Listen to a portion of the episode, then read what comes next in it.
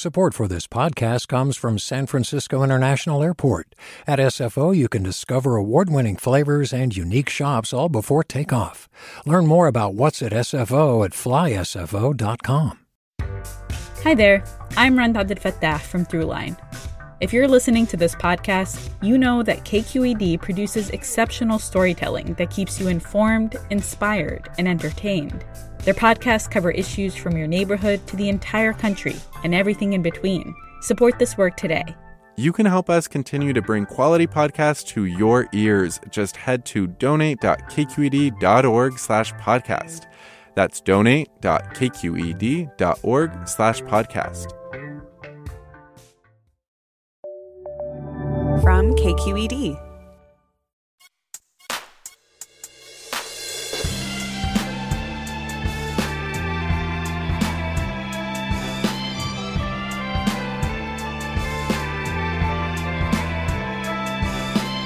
From KQED in San Francisco, this is Forum. I'm Mina Kim.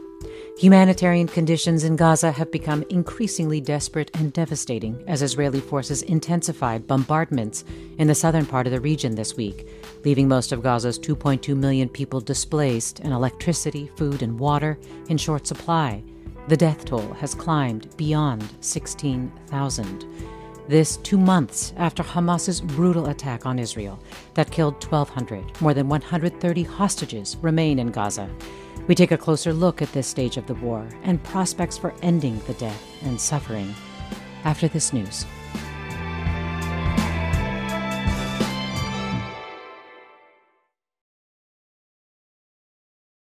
Welcome to Forum. I'm Mina Kim. Gaza's humanitarian crisis is deteriorating by the hour, the World Health Organization said this week, as tens of thousands of people in southern Gaza look for safety from Israel's bombardments.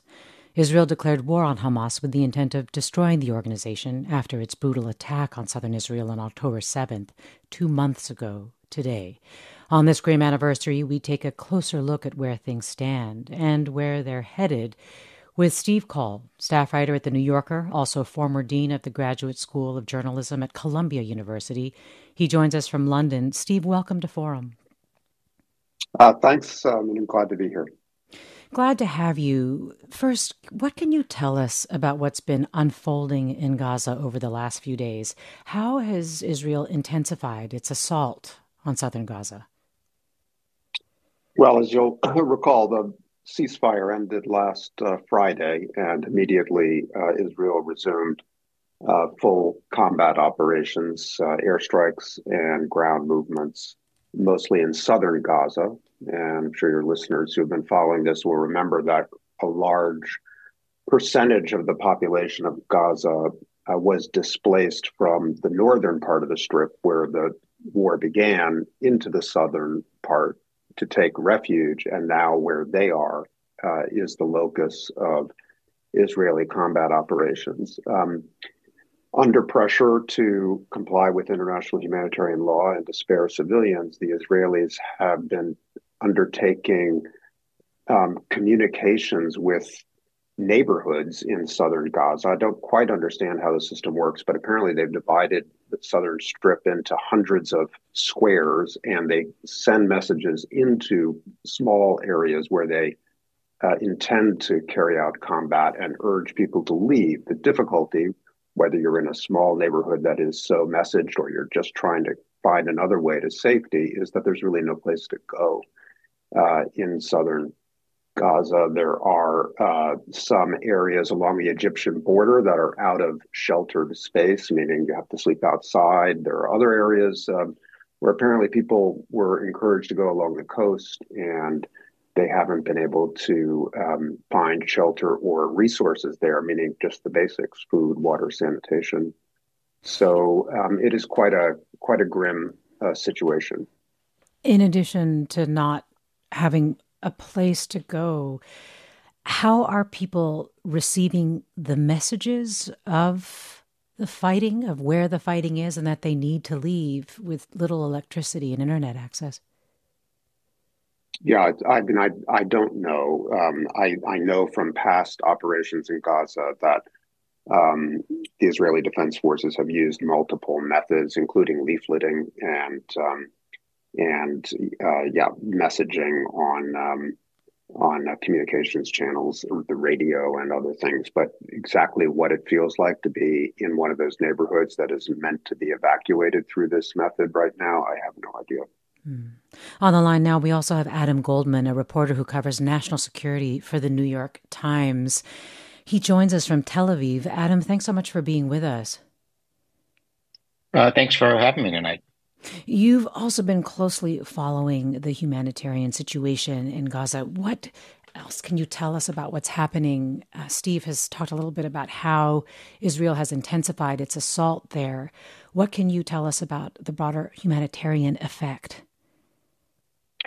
Um, well, clearly there have been a vast swaths of of neighborhoods that have been destroyed as you know Israel and the Israeli Israel Defense Forces try to root out uh, Hamas.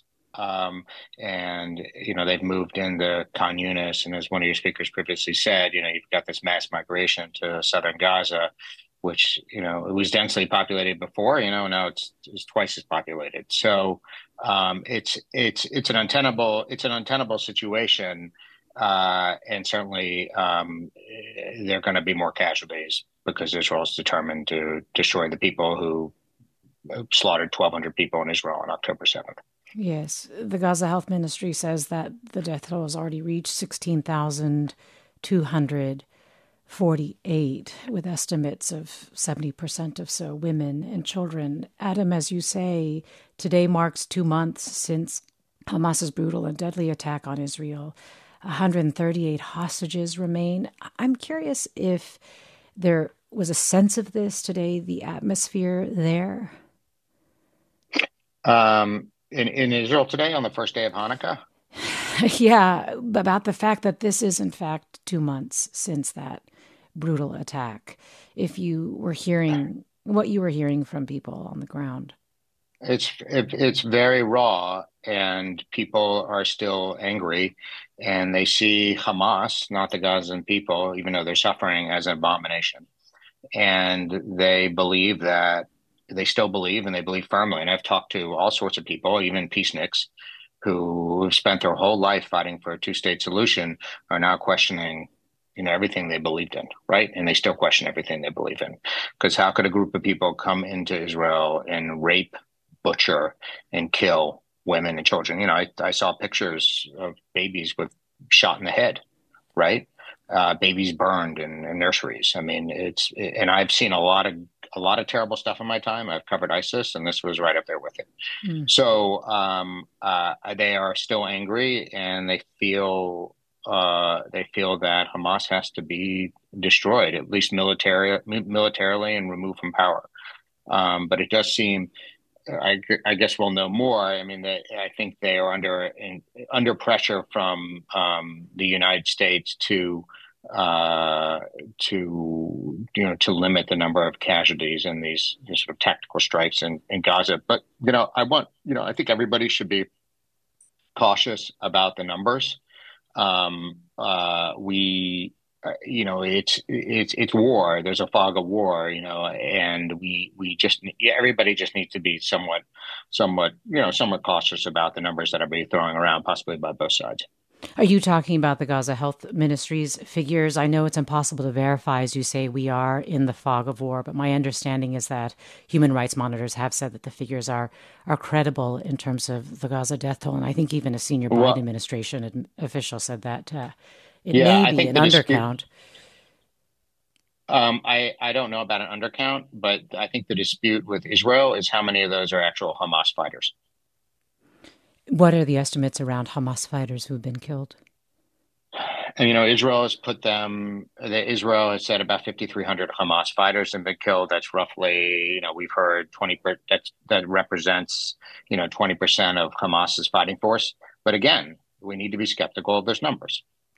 Yes. And in terms of the attack as well on Israel, the numbers have gone from 1,400 to 1,200. Do you have any background on why that was down, uh, reduced down slightly?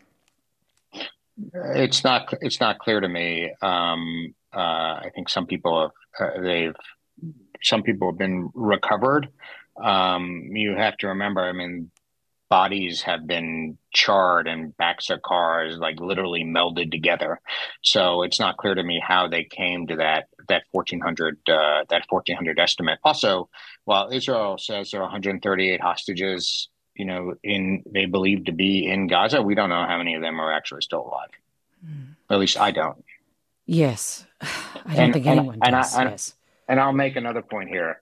You know, this is a small country, and people you know everybody knows each other it feels like and the trauma uh, the country is consumed with this hostage issue right? And and you really you really feel it. It's you know there are hostage posters everywhere on the trees on the walls. People are wearing um, they look like dog tags but they're really you know bringing the hostages home. So this is something that is that is you know that is that has scarred this this country Steve, you've described the hostage crisis as embedded in this war. And I want to go a little deeper. You've talked about how you feel history sliding backward in describing the hostages and that situation in this war. Can you talk about what you mean by that? Well, the the attack on October 7th and the hostage taking at such a scale and with such indiscrimination and brutality attached to it, it just sort of felt like the spectacular terrorism of the 1970s, uh, late 1960s, 1970s, and uh, at that time, um, you know, the the left wing um, elements of the Palestinian uh, liberation movement that had taken up these tactics discovered the media power of hostage taking, and it's a way to control the narrative of a crisis and to um, publicize political demands. Um, you know, hostage takers in this world have lots of different motives. Usually they want money, but um, when it's a political uh, act, then what you are looking for is visibility, credibility. Um, and so that's what I meant by sliding backwards. Um, the hostage crisis remains embedded in the war, both politically and militarily. Um, for the reasons partly that Adam just described, which is that the families and now released hostages have become the vanguard of a very powerful political movement in Israel, one that the uh, unity government and the war cabinet can't afford to ignore. Uh, they really are pressing their case that the Israeli government should prioritize the safe return of every single hostage. Um, there's a lot about what went on in Qatar in the negotiations, the mediated negotiations that led to the release of um, significant dozens and dozens of women and children um, last week that we don't know. Um, they fell the the negotiations reportedly fell apart uh, in part because Hamas was unable to account for some of the hostages, but the bigger picture is that that 130 plus, however many are still alive, uh, consists of uh, largely men, including some very elderly men who are the husbands of the elderly women who were released uh, last week, but also a lot of military aged men uh, who were seized at this uh, music festival and uh, in other circumstances. And um, so that is going to be, it always looked like it was going to be a harder negotiation. And I'm just not clear what the Israeli government's strategy is to try to um, advance negotiations for the release of those hostages while uh, also trying to break the chain of command uh, that Hamas has left in Gaza, because somebody's going to have to make the decisions to release these hostages if that's a priority. We're talking about the conditions in Gaza, which have become increasingly desperate. Two months after the beginning of the Israel and Hamas war, Israel declared war on Hamas with the intent of destroying the organization after its brutal attack on Israel. And we're taking a closer look at where things stand. We'll have more after the break. Stay with us. I'm Mina Kim. Support for Forum comes from San Francisco Opera. Set 10 years after a school shooting, the critically acclaimed opera Innocence takes us into a complex emotional journey where our understanding of innocence and guilt is constantly upended. Kaija Saariaho's ethereal score collapses the past into the present as a community of survivors grapple with how to move forward. Don't miss the highly anticipated American premiere of Innocence, June 1st through 21st. Learn more at sfopera.com. We've all got those parts of our house where the internet just won't go. Well, if you had wall to wall Wi Fi from Xfinity, you could worry less about dead spots. Because with wall to wall Wi Fi from Xfinity, you get fast speeds, reliable connection in every room, and power for all of your devices, even when everyone's online. That's wall to wall Wi Fi only with Xfinity. Restrictions apply, not available in all areas, actual speeds vary. Welcome back to Forum. I'm Mina Kim. We're talking about the humanitarian crisis in Gaza as fighting between Israel and Hamas intensifies this week, two months into the conflict. We're talking with Steve Coll, staff writer for The New Yorker, who's also the former dean of the Graduate School of Journalism at Columbia University, and his books include Ghost Wars, the Secret History of the CIA, Afghanistan, and bin Laden from the Soviet invasion to September 10, 2001, which won a Pulitzer Prize. Steve joins us from London. Joining us from Tel Aviv is Adam Goldman, a reporter covering national security for the New York Times. He's also author with Ronen Bergman of Israel Knew Hamas's Attack Plan More Than a Year Ago. You, our listeners, are invited to join the conversation. What questions do you have for our guests about their reporting on the war? What questions do you have about this stage of the conflict? How have you been affected by this war these past two months? You can call us at 866 866 733 6786. 866 733 6786. You can email forum at kqed.org or find us on Twitter, Facebook, Instagram, our digital community on Discord. Our social channels are at KQED Forum. Adam, I do want to ask you about that reporting of that piece uh, of how Israeli military officials knew Hamas's attack plan more than a year ago. Can you tell us a little bit about how how that played out, what you learned through your reporting. Well, you know, we learned um, since uh, Operation Protective Edge, which was Israel's uh, incursion into Gaza in 14, where they were trying to re- eliminate tunnels that Hamas was using to uh, as vehicles to commit terrorism attacks in, in Israel. Uh, they they eventually obtained um, this evolving plan that Hamas had done to uh, comp- you know had put together to to launch a massive attack on Israel. Um, you know, usually possibly anywhere up to two thousand of these uh, commandos, and um, and then in about I guess about mid twenty mid twenty twenty two, they got their hands on what appears to be the most updated version of this attack plan, and it was codenamed Jericho Wall, and it was literally uh, it was you know the, the, Wall of Jerusalem is literally Hamas's plan to break through the wall, you know the fortifications surrounding um, Gaza, and you know think of it sort of like a D-Day plan, right? Storming the beaches of Normandy, mm-hmm. but uh, uh, they you know how they would in fact accomplish that. It didn't. It's my understanding that the the, the like the, the the the other details about taking hostages and you know once they once they broke through the wall that was that was separate, and a lot of the soldiers themselves, a lot of it, sorry, a lot of the fighters or you know members of Hamas weren't even made aware of the targets until that morning. But um, there was a lot of debate within the Israeli intelligence community about the, the, the Jericho Wall, and in particular, um, you know, months ago uh, when uh, an analyst for um, Shmona Matayim 8200, which is their, their signals intelligence, it's like the NSA. You know, there was a woman there who uh, was a veteran of Hamas, and she had studied Hamas. You know everything about Hamas. Think of sort of like Maya in uh, Zero Dark Thirty, and um, and and her hunt for bin Laden. And she believed that they were preparing. They they had completed the plan, and they were preparing at least uh, uh, they were going to carry out some small some version of it, perhaps as a, using as many as 200 uh, commandos she had witnessed. Um, she had learned about an exercise, and there was doubt um, among you know I guess her superiors and they saw this document. This the Jericho Wall is a, a compass. Uh, I think that that word was used by um, uh, commander in the Southern Gaza Division. Uh, this was essentially a compass of where they wanted to go. and they hadn't arrived there yet. Now, I don't want people to think that the Israelis hadn't taken this report seriously because they had. To say they dismissed it would be inaccurate. They they they took they in fact took it very seriously, and you can imagine how much time and effort the Israelis had put into right actually acquiring this battle plan. So there was a debate essentially about whether whether Hamas was capable of doing this.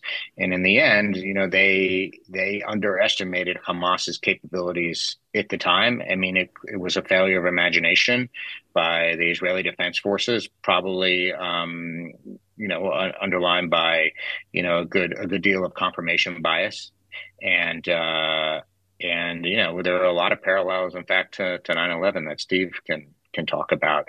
You know, it wasn't it wasn't a failure of intelligence collection. They had the collection. It was a failure to analyze it properly. Hmm. Yeah, Steve, I want to get your take on the on what Adam just described. I mean, you've written and reported deeply on military intelligence issues in the context of 9 11 and the U.S. war in Afghanistan. Do you have insights at all into why Israeli officials might have disregarded this as a result of that?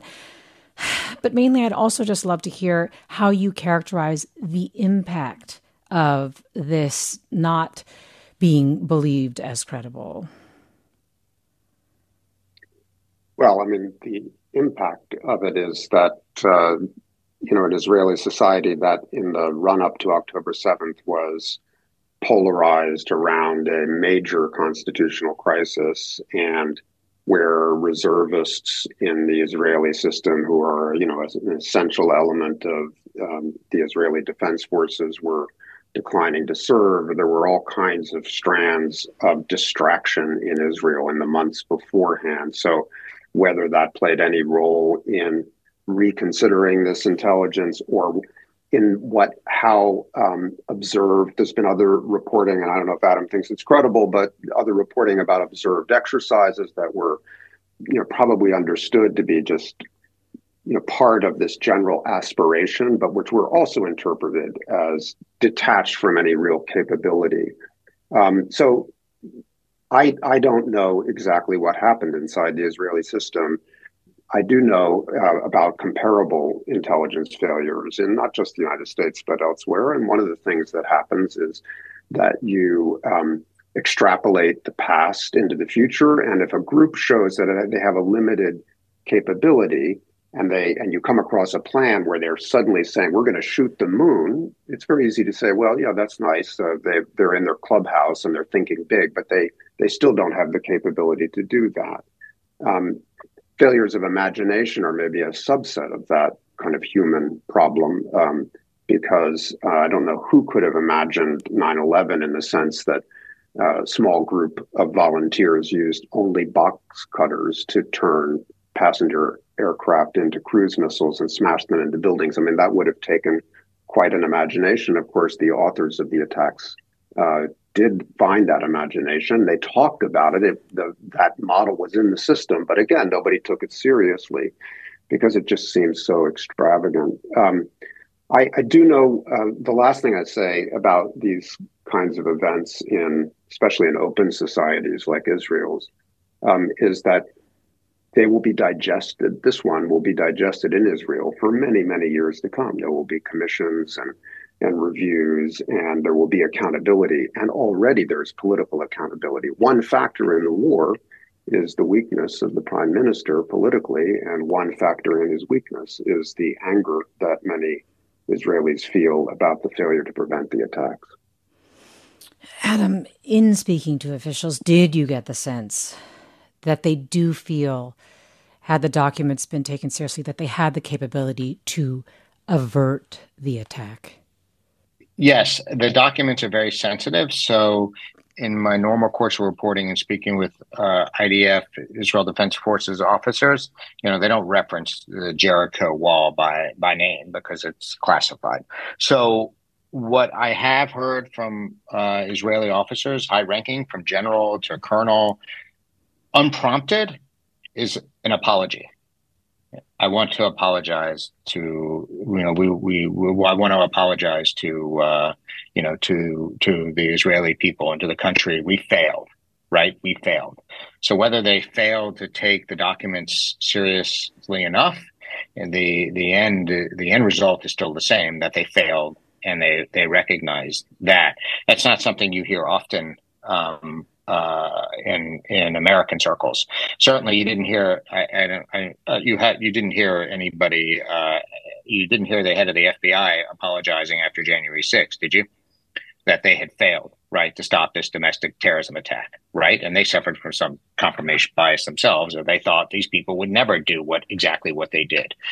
So um, you know, there's a there's a profound sense of failure in this country, and you know, the head of Shin Bet, which is essentially the equivalent of the FBI here, you know, he has taken responsibility, um, and uh, you know, this they have, you know, I think. Um, I think there is going to be accountability, like Steve said. Look, they're still digesting the the Yom Kippur War. I think there was a story about the Yom Kippur War intelligence and uh, Yediot Achronot in one of the Israeli newspapers the day before the attack. So here we, you know, here we are, fifty later, fifty years later, mm. and the Israelis themselves are still debating uh, certain aspects of the Yom Kippur and the intelligence failures that led to that. So you know, Steve's hundred percent right. This is an open society, and um, they are going to account for what happened. And you're probably going to see a lot of people uh, leave the army and, and the government itself. Wow. Well, Martina on Discord writes, I don't find daily news updates helpful in any crisis situation that does not immediately impact me because it's too anxiety, anger, and fear producing. It's just too sad and outrageous to handle the barrage every day. Instead, I read essays, experience art, and read history to better understand the situation in context. I want to find the complexity and understand things better intellectually without visceral reaction and find nuanced empathy. Empathy. My questions are when will this end? What will happen to the Palestinians? Adam, you reported yesterday that the Israeli military released a photo of 11 senior Hamas military leaders gathered in a tunnel beneath Gaza and said that five of them had been killed. We know that they had talked about how they had killed Hamas leaders, but can you just talk about, especially in the context of what you described with Netanyahu and the military, what you think the purpose of releasing the photo was? Um, I, I, you know, I think I think there's an information war going on between Hamas and the IDF, and I think they wanted to release the photo. I'm, I, you know, I wasn't told this. An educated guess would be, you know, would be uh, that they are producing evidence of the campaign successes, despite you know, despite the collateral damage in Gaza. Um, you know, we're we're winning this thing, mm-hmm. and uh, that would probably be. Uh, that would probably be uh, would have been one of the um, intents. Now they clearly they stumbled on this picture. It's not I don't know when, but you know these at least three of the the guys in the picture had already been killed uh, in November. Uh, earlier in November, so there was a time there was a time lag there was a time lag between when Israel thought they killed them and when they they found this when they found this picture. You know, one thing I will say this, you know, we we are focused we, we we spent a lot of time talking about the south of Israel and Gaza, but let's not forget there's essentially a war of attrition going on in the north, right? And Hezbollah is launching daily attacks on um, on Israel in the north. And there are, I, I, I think, what's the number? Maybe Steve can correct me. I think there's 200, 250,000 people displaced in the north I'm here in Tel Aviv, and they're all filed into these. They're all living in these hotels with their dogs, um, their kids. Uh, you know, I walked by tonight. They were having Hanukkah services in, in the in the you know in the hotels themselves, and you know the people in the north are afraid to go home. Um, and just yesterday, there were 10 rockets launched on, on Tel Aviv. You know, the Iron Dome went into effect. It literally shook the hotel I was in. And uh, in fact, I think one of, you know, the damage from from one of the missiles, you know, almost hit, you know, could, could have crushed these two guys on the street in Tel Aviv. So, you know, there's an ongoing war going on here, and it's just not in Gaza, and it's just not in the Gaza envelope. It's in Tel Aviv, it's in central Israel, and more, it's being more acutely felt too in in uh, in northern Israel.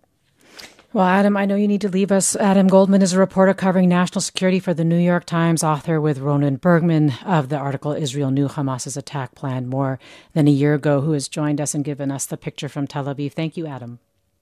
You're welcome. Thanks for having me. Mark writes The fact is, Hamas committed a brutal atrocity in Israel and killed a number of people, but Israel has killed over 10 times the number of civilians killed in Israel when Hamas members are removed from the total. This is the problem. This is why there is increasing anti Israel sentiment. You know, Steve, I want to talk with you about essentially, you know, the goals of this war. So you hear this attempt uh, that Adam describes to try to say that Israel is winning, that the war is getting rid of key high level leaders. I think he was also talking about how they surrounded the home of Sinwar to try to show some level of progress. But I wonder if you can tell me how you think, you know, here in the US, this is. This message is being heard. How you feel like, if you think Mark's comment is correct, that sentiment has shifted and things are not at all in the stage of accomplishment that Israel would like to suggest? Well, I mean, I think, um, you know, to go back to the point you made about the Israeli information campaign around the killing of commanders um, and, uh, you know, zeroing in on the leader of Hamas in Gaza, Yahya Sinwar, you mentioned. Um, I'm only Uh, making an educated guess based on watching a lot of conflicts over the years. I don't have any inside information, but my hopeful guesstimate is that this may signal the beginning of the end of Israel's major combat operations in Gaza. There's been reporting in the Wall Street Journal that when Secretary of State Antony Blinken was in Israel last week, late last week, he told the Israeli War Cabinet that the Biden administration's patience for this kind of all out, all arms assault in Gaza could be measured in weeks, not months. Um, if Israel is going to wind down major combat operations uh, anytime soon, they also need to prepare their own public. So I kind of interpret this sudden uh, sequence of claims of victory, of commanders decapitated, and so forth, as perhaps setting the stage for a uh, something that the Israeli War Cabinet can't avoid because of Biden administration pressure, which is that they need to change the tempo of the war. There's a term of art in um, these wars. that Some of your listeners may remember it from the Iraq War. Um, it's kind of an ugly phrase, but the end of major combat operations are sometimes declared. That's not the end of all violence, but it is the end of the kind of tank movements and infantry attacks and intensive airstrikes that we've been seeing in Gaza to be succeeded by more selective special operations raids and targeted attacks and that sort of thing, responses to Hamas attacks rather than this all-out uh, war that we're in now.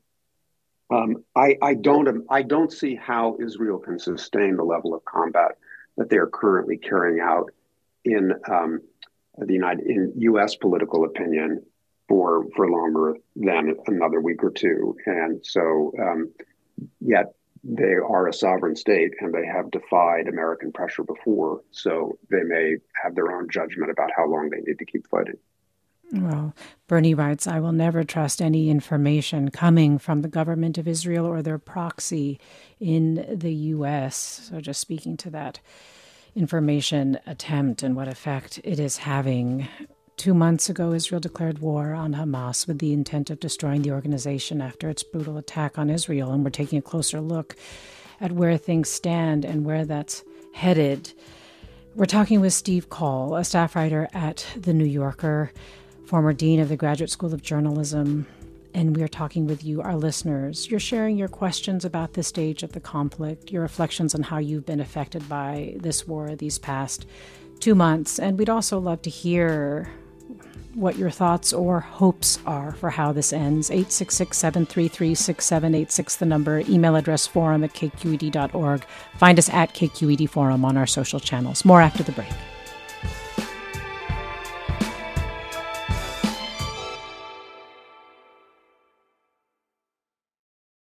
Support for Forum comes from San Francisco Opera. Set 10 years after a school shooting, the critically acclaimed opera Innocence takes us into a complex emotional journey where our understanding of innocence and guilt is constantly upended. Kaija Saariaho's ethereal score collapses the past into the present as a community of survivors grapple with how to move forward. Don't miss the highly anticipated American premiere of Innocence, June 1st through 21st. Learn more at sfopera.com. We've all got those parts of our house where the internet just won't go. Well, if you had wall to wall Wi Fi from Xfinity, you could worry less about dead spots.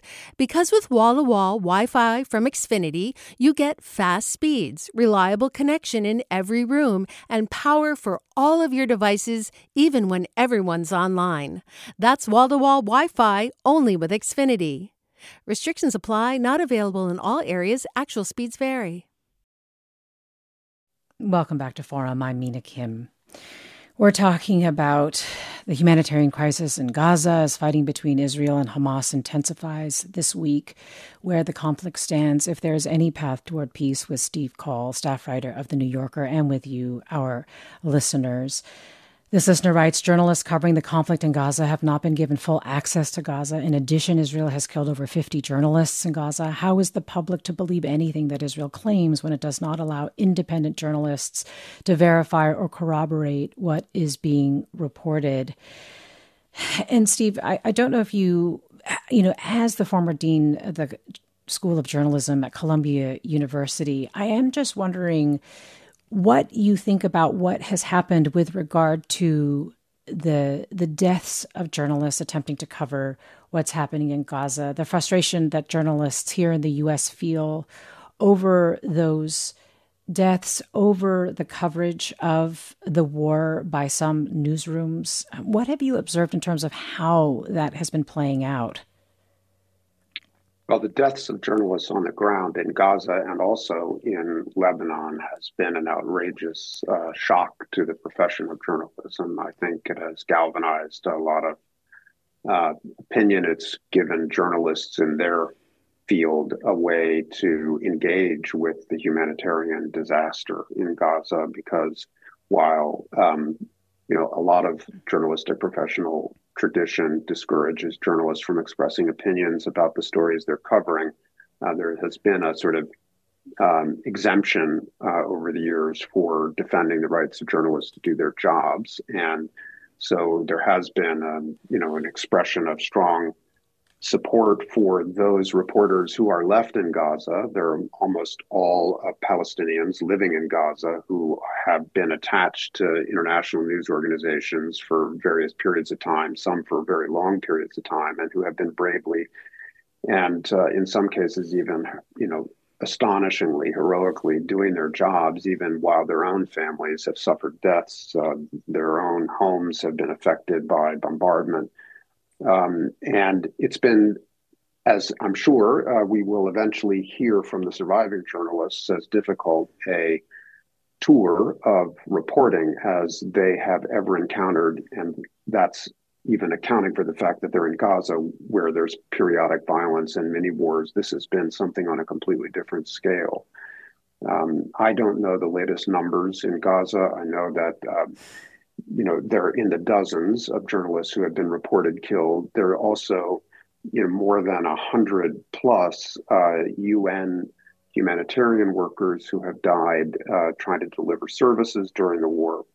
And then finally, um, if uh, your listeners haven't heard about it, there was a significant investigation that the news agency Reuters published about Israeli military action in southern Lebanon, uh, which has you know, is another front of mm-hmm. conflict uh, mm-hmm. between Israel and its neighbors that has been, you know, there has been action across that border, although it is nowhere near as intense as it is in Gaza. And um, I don't, I haven't read the the Reuters investigation or the accompanying Human Rights Watch report in great detail, but my understanding is that um, a Reuters journalist was uh, struck and killed by um, Israeli uh, defense fire, and that um, Reuters, looking at the evidence, believes that it was obvious that they were working journalists and that they were probably targeted as journalists, uh, which would be a war crime. Human Rights Watch said more or less the same thing today. Um, So, you know, these are reminders that, um, first of all, our colleagues who are actually on the ground in these places are the ones bearing the brunt of uh, the effort to get something like reliable information to the global public uh, so that we don't have to rely on government um, information campaigns or those of Hamas for that matter. Yes. You touched on this before the break, um, but I'd love for you to say more about the Biden administration's position on this war, which you have described as evolving, because it is facing tremendous um, pressure to be stronger with Israel with regard to forcing it to be more more careful about its attacks, to be more surgical has been the word, to be more precise. We are seeing statistics, though, of course, numbers are hard, but statistics that suggest that more than twice as many children have died in Gaza since the war started than all the conflicts worldwide in 2022, if you are to believe figures from the UN. We're hearing stories of, you know, as the displacement of civilians is widespread across Gaza, they're being told to go to places that have zero capacity to take them in. There is not any kind of shelter, you know, water and so on for them there as well, which is also a violation of law, correct? Yes, I mean, I'm not an international lawyer, but it certainly can be. Um, and it certainly looks like uh, the circumstances where um, inadequate protection for civilians um, you know, as I understand international law as a law as a non-lawyer, the facts on the ground here would certainly, um, you know, suggest that that's what's going on. Um, the um, to, to, answer your question about the Biden administration, I mean, I think it might be helpful just to kind of step back first and offer some context about President Biden and Israel. Um, you know, I wrote about this soon after October 7th. During the Obama administration, when he was vice president, the kind of national security cabinet of President Obama was sort of split on Israel. There were real skeptics about the relationship uh, in the cabinet, including uh, Secretary of Defense Bob Gates, who who called it um, a one-way street. That that and he urged President Obama to be very skeptical and distanced in his dealings with Israel, particularly under the leadership of, of Prime Minister Netanyahu. But within that circle of um, decision makers, President Biden argued very strongly that the U.S. should not distance itself, but embrace Israel, get closer to Israel in order to have influence. Uh, he also has often, for many years as a senator, described himself as a Zionist and a um, and as a real believer in the Israeli project of state building. And so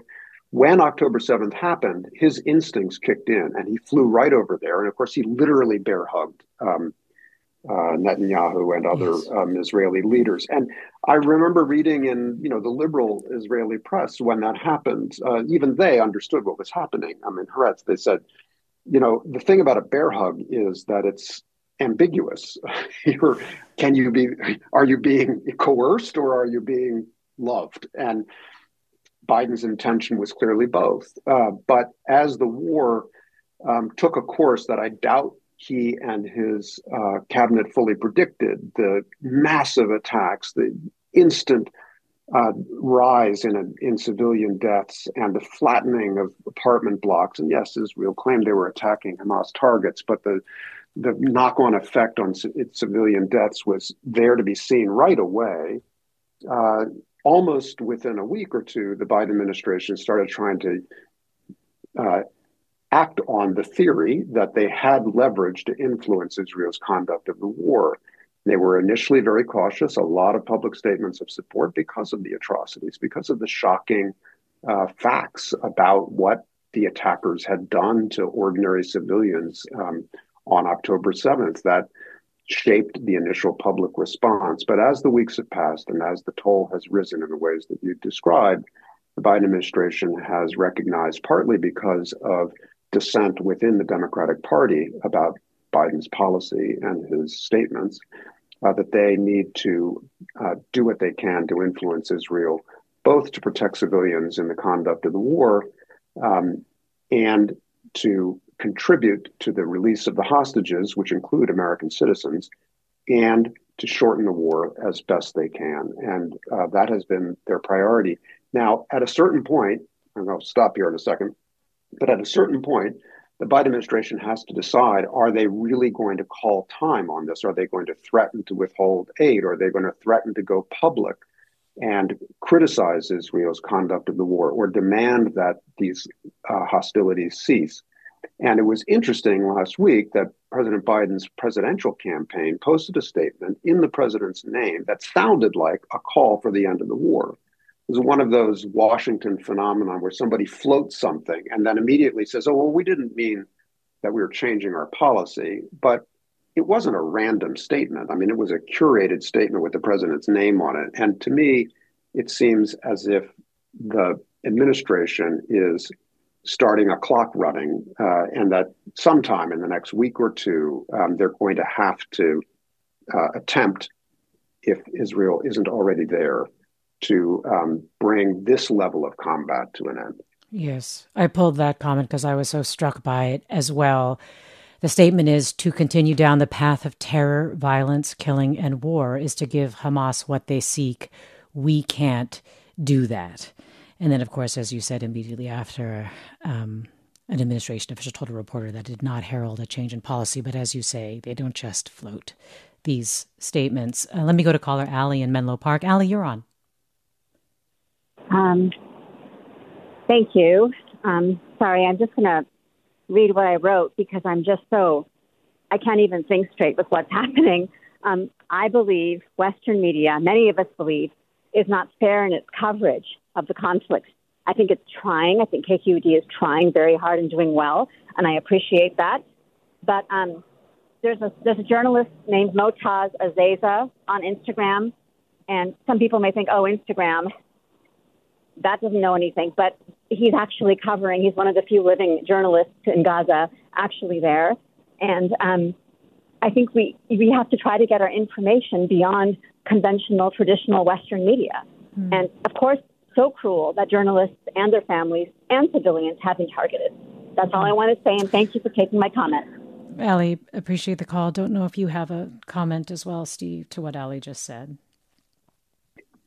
Well, I mean, I, you know, we live in a world where um, there are so many sources of information that it's very difficult to um, for anyone to um, find a menu of uh, sources that they find reliable. My own experience, just as a reporter who's been in a lot of um, noisy conflicts over the years, is that what I want, um, as someone who's trying to follow them, is independent, uh, witnessed, eyewitness accounts from the front lines that um, I know are not part of a propaganda campaign, but are somebody's best efforts to just document what happened. And what's interesting about it if you say it that way. If you say, I really want just like credible uh, views of what's actually happening. Um, of course, the ground level of a war is not all that there is about a war, but it's important to understand it, uh, the human dimension on the ground. And what's interesting about it today is that that role used to be played exclusively by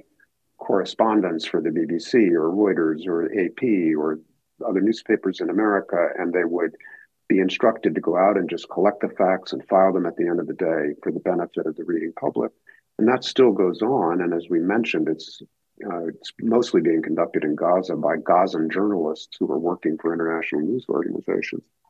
But today, uh, social media, the iPhone, the camera on other kinds of phones, allow citizens to document uh, what's happening to them. And I've read fascinating stories about uh, sort of YouTube bloggers and Snapchat bloggers in Gaza who are just putting it out there what they're going through. It's a challenge sometimes to verify this kind of material, but other times it's quite clear that this is a credible individual telling you what it's like for one family on the ground. And so, to your listener, um, just say, you know, you should, of course, curate your own uh, media, but I hope that we still think that uh, credible, independent witnessing of events is the place to start in the midst of this kind of noise and fog. We're talking with the New Yorker's Steve Coll, and you are listening to Forum. I'm Mina Kim. I do want to ask you about that last part of that uh, statement posted by the president uh, when he said, give Hamas what they seek, to continue down this path that Israel's on, is to give Hamas what they seek. And, and I do want to ask you about what you think of one of the goals of this for Israel, which was that they wanted to be made safer from future attacks like this, right? And what is meant by this question of whether or not this is actually making them what and how they're executing this war is making them less safe. Yeah, I mean, you know, it's a it's a big question. Um, I think there are there are sort of short term and long term ways to think about that. Um, in the short term, Israel has a border problem. They have uh, that they're responsible for in large measure because Netanyahu uh, helped to embed Hamas in Gaza somewhat cynically, I think. Uh, but in any event, Hamas rules Gaza uncontestedly. Hamas carried out this unacceptable attack from the perspective of Israel and the world. And so Hamas broke the status quo, and Israel's response is we've got to change the status quo. We can't just put them back in power. We can't just leave them with their tunnels and rockets and their war plans. Okay, so that's the short term.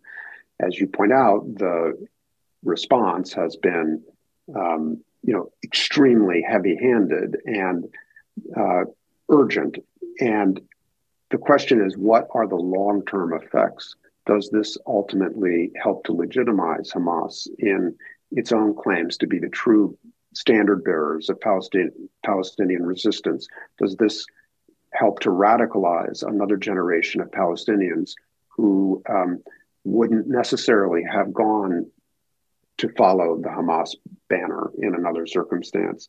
You know, I, I've been through this, um, you know, as Adam mentioned, I, I wrote about 9-11 and it's, I was in Afghanistan before 9-11, wrote a book about the run up to 9-11. Then I wrote a book about Osama bin Laden. Yeah. And I had a student uh, write to me recently and she uh, sent me something from my book about how bin Laden recalled watching the Israeli invasion of Lebanon in 1982. And he wrote at great length about how that was what set him on his path. He was a business student at the time, and he was watching the war on television. And she wrote to me and she said, You know, I, I, I fear that something like this is happening again right now in all kinds of ways that we can't see. And um, I, I think she's right. We just don't know, and it'll be a generation before we discover the knock on consequences of this war. And what will be the impact on Palestinians with a more popular, maybe a more powerful Hamas? Well, I mean, there is going to be a, um, once this war is over, there's going to be a complicated international project to try to rearrange the governance of Gaza. And inevitably, that will affect uh, the West Bank as well. Um, that would be the subject of another hour's discussion. But the short version is um, the short version is that Hamas can't be completely eradicated uh, any more than the Muslim Brotherhood in Egypt, which was crushed by the army that now governs that country, has been completely eradicated. But the extent to which it is marginalized, at least for a time, will depend a lot on what the Biden administration uh, does and what kind of partner it finds that it has in Israel after the war is over. Well, Steve Coll, I really appreciate you coming on today to share your reporting, also your analysis, and to help us understand where things stand today, uh, two months into this war. I don't know if you want to leave us with any final thoughts. We have just 30 seconds. No, I thanks for having me. I think you're asking the right questions, and I hope that um, next time we talk, uh, it will be in a more peaceful environment. I do too. Steve Coll's books include Ghost Wars, The Secret History of the CIA, Afghanistan, and bin Laden, from the Soviet invasion to September 10, 2001, which won a Pulitzer Prize. He joined us from London today. He's a staff writer for The New Yorker. My thanks to our listeners for their questions, their comments, their feelings, and their honesty about how they are processing what has been going on. My gratitude to Susie Britton for producing today's segment. You've been listening to Forum. I'm Mina Kim. Funds for the production of KQED's Forum are provided by the John S. and James L. Knight Foundation, the Generosity Foundation, the Germanacos Foundation, and the Heising Simons Foundation. Support for Forum comes from San Francisco Opera. Set 10 years after a school shooting, the critically acclaimed opera Innocence takes us into a complex emotional journey where our understanding of innocence and guilt is constantly upended. Kaija Saariaho's ethereal score collapses the past into the present as a community of survivors grapple with how to move forward. Don't miss the highly anticipated American premiere of Innocence, June 1st through 21st. Learn more at sfopera.com.